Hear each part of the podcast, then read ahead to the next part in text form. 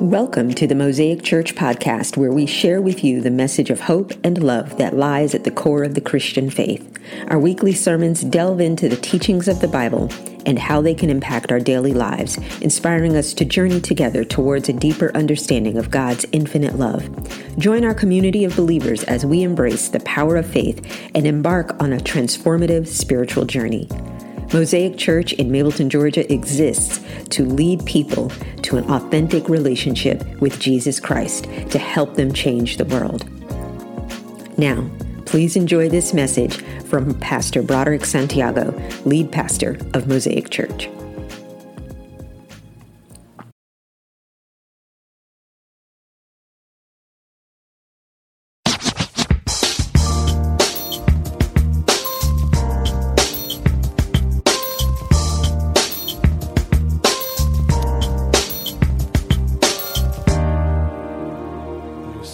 Uh, programs that our passage of Scripture for today is going to be the Gospel of Mark, chapter 16, verse 15.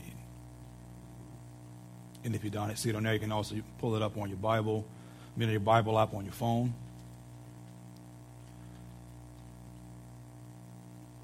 It's a short verse. It says, He said to them, He being Jesus, Go into all the world and preach the gospel to all creation.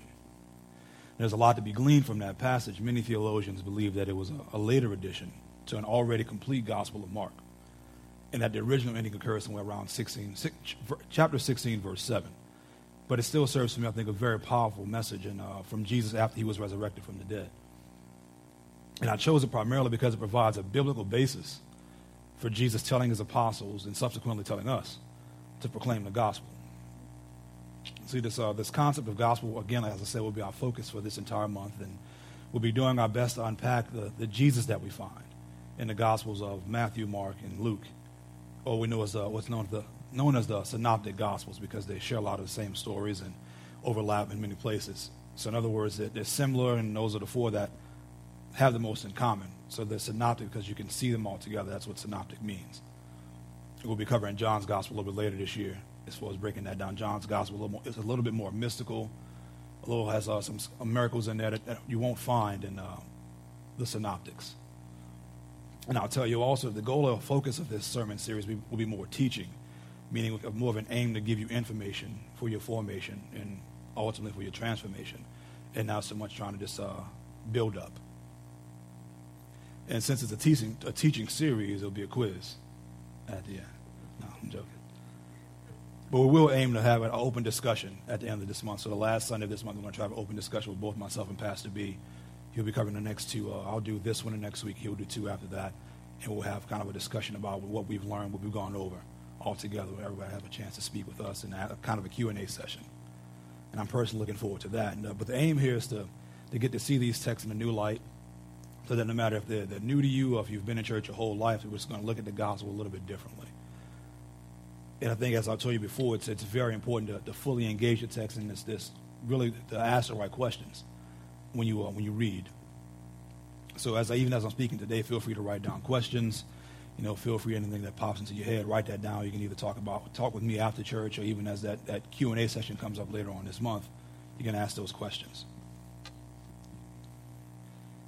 But in the end, we want to have a better understanding of the gospel and continue to wrestle with the theme of is what you're doing with your life, was it worth Christ dying for? And that's kind of what we want you to wrestle with for a while, really throughout this month and really throughout the rest of this year. It says we, we read this gospel of Mark, there's some questions that arise, again, of asking the right questions. So when Jesus says, go and proclaim the gospel. So what is the gospel? And as we seek to ask that question, I want to ask you, what, what's, some, what's some good news that you got this week? You know, just trying to think about, think back to this week. If there's some really good news you might have received, or what's some this great news you've gotten at any point in your life, like something that made you really want to just jump up and down. What's some really good news that you've gotten? Sure, go for it. Amen. Amen. Amen. Amen. Great. That's great. Amen. So again, it could be someone in recovery, someone getting a surgery they needed. It could be a new job, a new baby. You know, it's a boy, it's a girl in your family, not necessarily from you. Maybe you got a new job. Maybe they fired you from a job you didn't want to have anymore. Maybe that's your good news. Maybe the results are positive. Maybe the results are negative. Or you've been approved. You know, whatever your good news is, there's some good news that's been happening. As you, as you think about it, you know, the last time you had some good news that made you want to jump up and down, you know, that really made you really, truly happy. So I want to recall for you some, some good news. I remember one of the, some of the best news, best news I've had in my life. So some time ago, I think it was back, in, well, I know it was back in 2009, uh, my wife and I finally, we were expecting our first child. And so that's great news, but that's not really the, the good news part, even though that's great news. So we decided, or so I thought, that we were going to wait to find out the gender of the baby until the baby was born. At least that's what I wanted to do. So, uh, but that's what I thought we were going to do. And uh, so it came time to that point when uh, in the pregnancy when you can find out during an ultrasound, you know, what the, the gender of the child is. And so we're there, and um, there we are in the, in the, ultrasound room, and Lynette has the goo, you know, on her stomach, and the nurse has a little thing with, so we got that going on, and and you see this little kid up there, and not knowing like what the gender is. Is, is it is it my boy? Is it my girl? You know, what is it exactly? And and so I hear this little heartbeat, and I see on the screen, I'm, I'm, st- I'm staying strong on my resolve. Like, I don't want to know. I don't want to know what it is. I don't, don't want to know the gender. I'm going to wait. I'm going to wait no matter what. And still, quick, quick, quick, quick, quick, quick. and this little kid is just moving around, you know. And so I, I, feel my resolve start to waver. Okay, well, maybe I do want to know. Maybe I do want to find out, you know, what, what, what this kid is. And again, that heartbeat's going. And, and finally, the nurse says, well, do you guys want to know? And you know, Lynette informs her that he said that he doesn't want to know. okay, okay, so he doesn't want to know. And it's, it's these milliseconds pass, and they feel like minutes. And again, my resolve is just weakening. The more the heartbeat goes, the more the quick, quick, quick goes, you know. And, and she's moving it around, and he, and well, the, the baby's moving. And, and finally, I said, okay, let's find out. Let's find out what it is. So I gave in, like right there in that moment. Because the, the sounds are going, the heartbeat's going.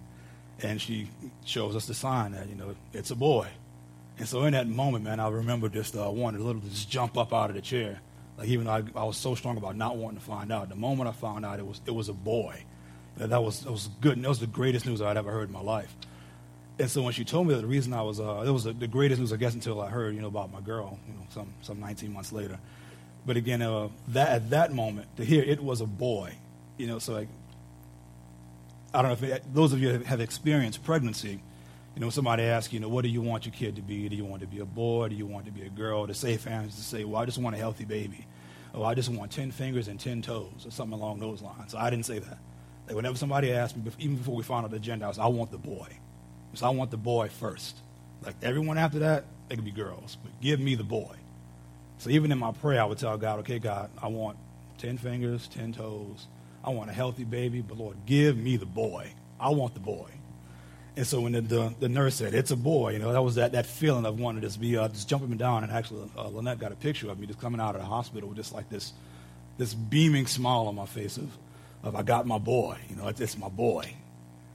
And so uh, you, might, you, may, you may know my boy. Got, uh, we got our little Soren. He's the, uh, he was nine pounds, four ounces. So I say our little, our little baby boy. And you may know him now. He's the four-year-old running around in the six-year-old's body. So that's, that's, the, that's our boy in the testosterone, he always talks about how big he is, but also uh, the intellectual in me wants to talk about how intelligent he really is. But it, either way, he's, he's my good news. He was my good news. And that kind of brings us to point number one on your, your notes. So that's what gospel means. Gospel means good news.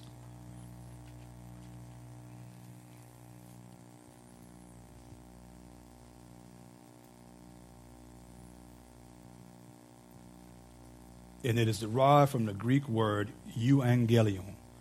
So that's E U, it's up on the screen, E U A N G E L I O N, euangelion.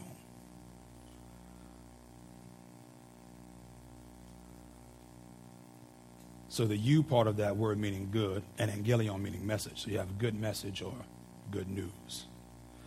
And this term, excuse me, good news, is used in ancient times to refer to an ascension of a new emperor you know, a king to the throne. But in Jewish writings, it's used to announce the coming of Yahweh, which was the accepted, our accepted pronunciation of God's name uh, for those of the Jewish faith, the title for God. So the coming of Yahweh to save his people, that's what this euangelion was when they spoke of it. And a couple things you might notice about this word. One of them is the presence of the word angel, right there in the word. And so, in essence, the term angel really just means messenger. And it's, it's kind of come to mean, you know, really big guy with blonde hair and big wings, but it just means messenger. So, whenever you see an angel come in the Bible, it's always someone that's coming to bring a message. So, these are angelion. So, the, the messengers of God.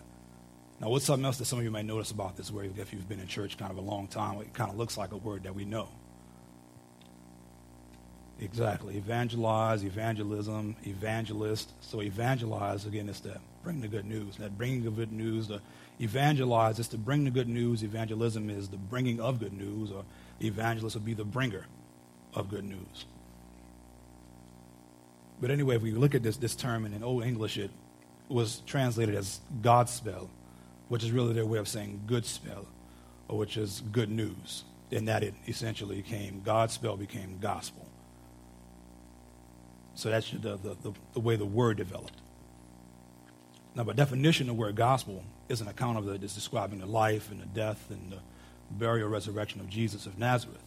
And the most widely and best known examples that we have of that are, you know, the, the four gospels that we have, those being Matthew, Mark, Luke, and John but it's a term also referred to people who, uh, people who also wrote gospels that didn't make it into what we call the Bible or the canon. But we have these multiple writers who are using their gift to tell a story of the, the descension of a king, meaning God coming to earth, and also the subsequent ascension of that king back into heaven. And there's a lot of story in between there. But all that being said, knowing where the term comes from, we're still left with that question of what exactly is the good news? You know, what, what is the gospel? So what is this ultimate good news? And that brings us to point two that, that good news is that there is a God that loves us. So ultimately, what we have are four separate accounts of how much God loves us. We have these incidents of healing, of restoration, of freedom, all performed by Jesus. And so the very presence of Jesus on earth is a sign of God's love, of God bringing good news, or sending good news our way. And God loves us so much that he came to offer us this chance of redemption, to be redeemed back to him, to be brought back to him, moved back to him through the life example of Christ. And we're, we're giving this, this we're given this manual of uh, this four different yet similar ways on how to better communicate with God and how to serve God, how to give ourselves. And God is looking to us. He's God is. like We, we have this story of a God who's looking to heal us, to restore us, to challenge us, forgive us, accept us, and just to call us, essentially to call us back home. And so, in trying to still understand it, we ask, okay, well, why? Why were these Gospels written?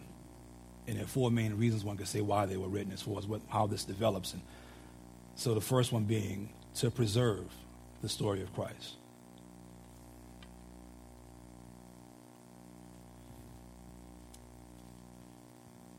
Now, tradition has it that, you know, where a lot of us were taught growing up that uh, these stories are written by guys who were there like guys who were right there, right alongside of Jesus. They were rolling with him, but that's really not the case. What really happens is that they're written some 30 to 70 years, you know, after Jesus is dead.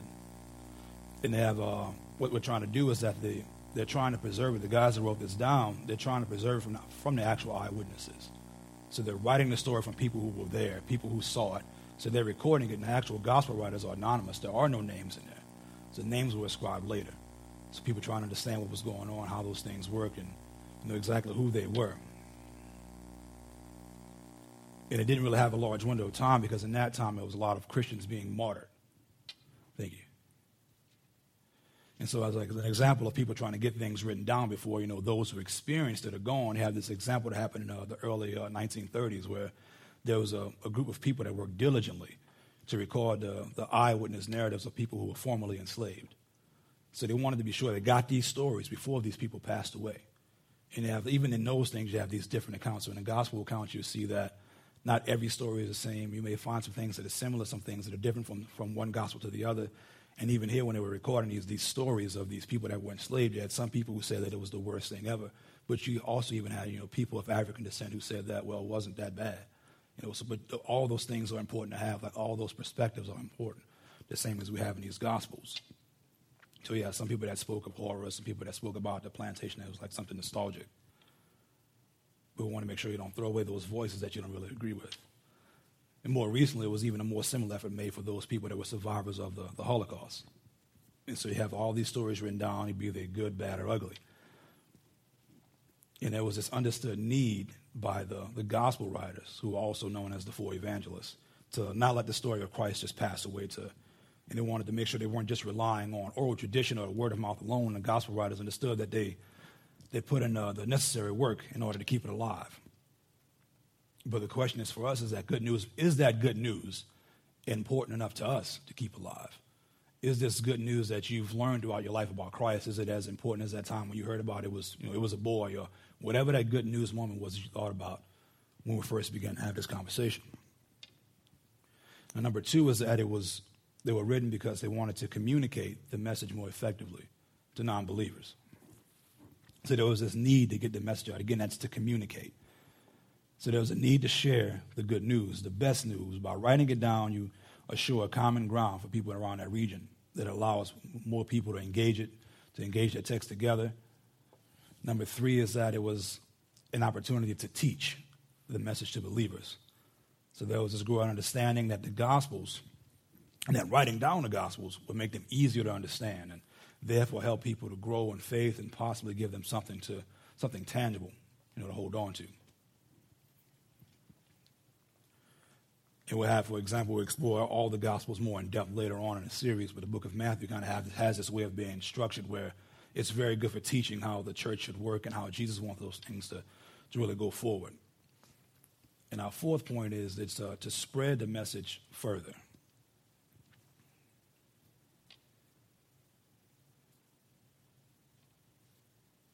And so the oral tradition of spreading the gospel lasted well into, you know, the, the, the second century. So you have people that were still just speaking it. They were walking around and said, okay, this is what happened. This is what Jesus did. These are how these things happen.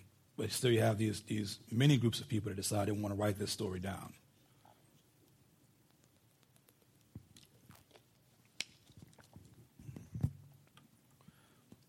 And now, this time, the world is still very far from, you know, you can write it down. It gives you a chance to really allow the message to be carried further and further as far as it being copied. But I don't want to think about it being copied in the way that we think about copies the way that we think about uh, the way we think about copies, and um, they couldn't just go and press a button, you know, and have it be copied, or they couldn't go to a place of uh, the printing press didn't exist, so there's also no copies in that way. So they had to be very, very intentional about what it was they were trying to do, meaning that there were people who would sit down writing this by hand, so copying it letter by letter, word by word, because it was that important to them. This news, this good news, was that important for them to convey to the rest of the world. And they were compelled by these circumstances that they lived in. And I'd like to take that a step further and discuss, you know, why each writer wrote his particular gospel. The letters are really, as I said, anonymously written, and the names are given to the, the books later. And that being said, each gospel writer had his own reasons, you know, on how he wanted to portray the character of, of Jesus. So Mark's gospel, you know, we find that it's uh, one of one of action. So Mark's gospel is like this one where Jesus goes and he does this, he does that, and he moves on. Like there is no like this idea of a lot of prayer, a lot of parables. So Mark's Jesus is a Jesus of like a hero. His gospel is suited to people like the people who were, we would call the Jewish Christians or Judaic Christians. So those who are early in the faith, the people that we now call Christians were actually Jews, as Jesus was a Jew. And so the gospel itself that uh, we call the Gospel of Mark it will work to encourage Christians as well as excite those who may not be, who, could, who might not have decided what they wanted to do at that time. And next in Matthew's gospel, he expands really upon Mark's work. So he's literally using Mark as a source, and he does this excellent job of connecting the Hebrew Bible, or what we call the Old Testament, to the New Testament. His book is more of a more unlikely to written to again Judeo Christian community, and they're trying to find their way. They're trying to find their voice. It's the idea of having something new come around and not exactly how to do this thing we call what they would call the way or what we call Christianity. And so his book gives a kind of a, a how to and also gives more of an in depth look of uh, who Jesus is. And Luke, who also uses Mark as a source, he expands it and uses it to write his book. And he's, uh, he dedicates his to a, a, man by the name of Theophilus. So Luke's account has a, a heavy focus on discipleship and, and faith. And again, he also honors that idea of him being Jewish and he brings that into what he wrote, making sure that he has those things that line up in there. Again, we'll go more in depth with that as this, this series goes on. And also, for those that don't know, Luke also writes the book of Acts. It's like a volume two. So Luke feels like this good news is so important that it can't just stop here. It can't just stop here with this resurrection of Christ. But there's more to this, that we have to live life beyond here. And what does that look like? And so he gives an account for the life of Paul and what the apostles did with their lives after Jesus' resurrection and ascension. But all in all, the question remains so, what does this mean for us? You know, uh, this, this love story. So, that being your, your next point. So, the, the love story that we know as the gospel was ultimately a story that leads us to Christ. The love story that we know as the gospel is ultimately a story that leads us to Christ. Now, I don't want you to take as much time doing this as you did on your good news, but I want you to think about some bad news. You know, some, some bad news you might have received, either, you know, bad news that you received or some bad news you might not want to get out. Maybe something that you did that if it were got out, it'd be bad news for you. You know, what, what, does that, what does that feel like? And what does that look like? And either way, if it's, if it's bad news that you received, if it's, you know, bad news that you don't want to get out, then God wants you to know that God always has this good news for you. That there's a God that loves you, that God sent his son to die for you. So God is still this God of restoration, a God of hope, a God of healing.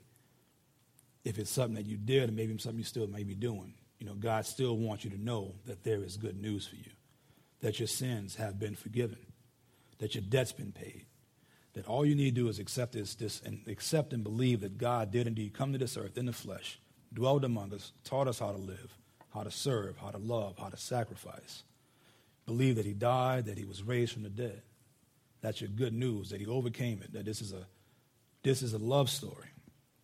A story in which a father or a parent knows that his child is going to mess up. Just like we know, those of us that are parents know that, that have been kids, like you're going to mess up. And still our parents love us. You know, I've, uh, I've told my wife often, I don't know where I heard it, but it's uh, this idea that uh, as children, that the word mother is like the, is a term for God. So mother is a term for God in the mouths of children. So this idea of that, you know, mama's always going to love me. Most moms are going to love me unconditionally. So it gives you that idea of what exactly God's love is like.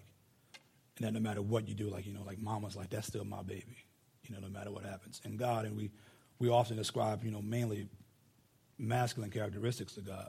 But it's that same idea that no matter what you do, that God looks at you in that same way, that that's still my child. And so that's good news. That's something to shout about. That's something to jump up and down about. Again, that same good news feeling that you had. And so I think what happens is, I even think about when I got my good news about my boy. You know, it's, uh, it's a boy, and being so excited. But then you got the, there's now almost five years that have passed, and some days I'm just like that. That's my boy. boy. And sometimes I have to remind myself, okay, that's good news. That is good news. And what ha- it also happens, I think, also with this message, you know, as far as uh, the gospel has kind of become cliche. It's like anything else, the novelty kind of wears off. Let's say, like, if you were brought up in the church or if you just came to the church, either way, that was a point in which this was exciting to hear. Like, there was this idea that, okay, there's a, there's a God and, and God came to earth. Oh, wow, okay, God came to earth, then God decided that he was going to teach me how to live, and God decided he was going to die for me in order to, just to forgive me of my sins. That's an exciting thing to hear. But as you live it, as you walk it, it becomes this cliche. That's okay. Yeah, that's, that's my boy. You know, it's that same idea. And so I think that what I would like to challenge us to do is to really get back into a place of what is it that you can recall in your life that God has done for you. So what is the good news that you've gotten from God personally? Like what's that thing that really keeps you coming here every Sunday? What is it that keeps you serving? What is it that keeps you just on this track of faith? I had one of my uh, seminary professors once ask me and said, uh, you know, it's, it's good to talk about what happened in your life, what God has done in the past. But often people either want to see or they want to hear, what is God doing for you right now? Especially those that don't know anything about God. Why do you love God right now? So what's that good news? Like what is it that that that makes you get up in the morning and just continue to want to be a Christian? What is it? So making sure that it doesn't get old. And with that, when you get make sure that it stays as good news, something to stay, to stay excited about, something that you want to share then you find that as that's our last one that as a true follower of Christ that it becomes you know it's your duty. So as true followers of Christ, it is our duty to evangelize.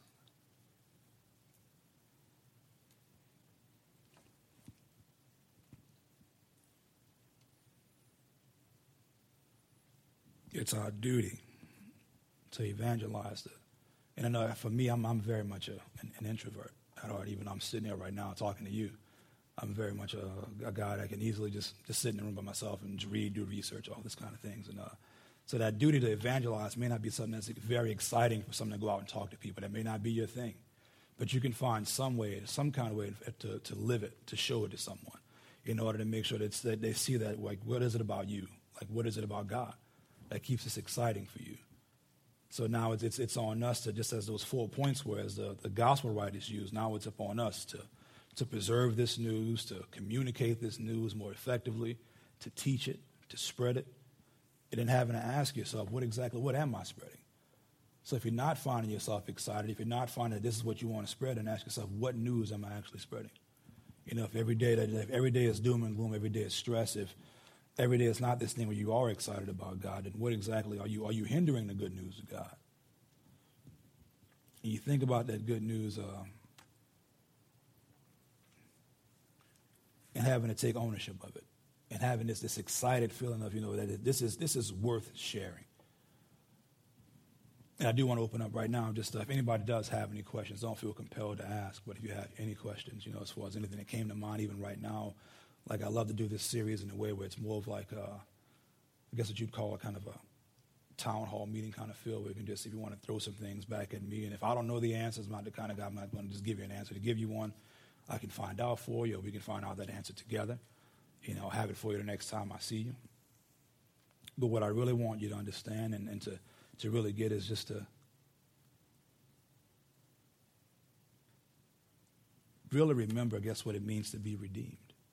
Like what it really means that there's a God that loves you enough, again, to realize that your sins are forgiven. I can recall a time in my life when I felt like, I don't know if I would call it what we call now in a church, the term moral failure. I wouldn't call it that, but it was just, I remember like this feeling. And I was sitting and I was like, it was at a point of uh, almost tears. And I heard this voice, and oftentimes you hear God's voice, it really comes as your voice. But I heard something say, I still love you. And it was, it was the most sincere love I'd ever felt, more than I'd ever heard my mom say, even my wife say, my kids say.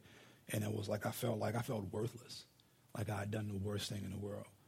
And it was this, this still small voice that said, I still love you. and it almost like it almost took me to the floor. And I think that, and that's good news to me. I think that's something I want to be able to, to, to share with you, say that even in my, my lowest moments, that there's always a God that's in my heart that says, I still. And I want us to be able to keep that, to hold on to that. And in holding on to that, I want to take us back to, you know, the same verse of Mark chapter 16. Jesus says to them, Go into all the world and preach the gospel to all creation. So next week we'll be continuing this series, and again it'll be, it'll be myself up here, and then we'll be be covering the, the, book of Mark, and who most scholars believe is the, the first gospel writer of the four. As I said at the beginning, it's a teaching series, so there, there won't be a quiz, but again, there's a little bit, it's going to be a little bit of an assignment. You know, so what I want you guys to do by next week is to make the time to read through the Gospel of Mark. That sounds like a lot, but it's actually a very short book. And the reason I want to do that is so that we become more familiar with it, so that when we come here, we have something to come, just a, a common ground to start from. And I know as uh, the weeks can, it can get busy. You know, things can happen, things come up. But I really try to live by the motto and making sure I don't say I didn't have time. I just don't believe in saying I didn't have time. I believe in saying I didn't make time. Like I'd rather tell somebody, you know what, as far as the list of things I had to do, I didn't put that at the top priority, and I'm sorry. I just didn't make the time for it. So I want you to make the time, you know, to, to go ahead and read through this and familiarize, familiarize yourself with it or refamiliarize yourself with it. And also, that's, that's one reason. The other reason I want you to read the whole thing is because I don't know what passage I'm going to preach from yet, so you might as well read it all.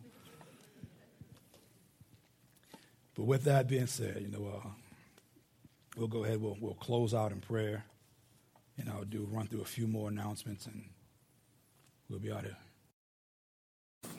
Thank you for joining us today. Our prayer is that Pastor B said something that moves you closer to Jesus.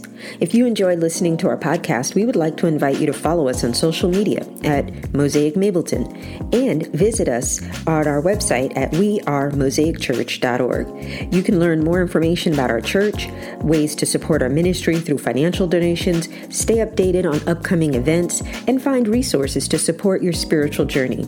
We would be delighted to welcome you in person on Sunday mornings to worship and connect with others, our doors are always open to those seeking a place to grow and explore their faith. Thanks for tuning in, and may God bless you on your spiritual journey.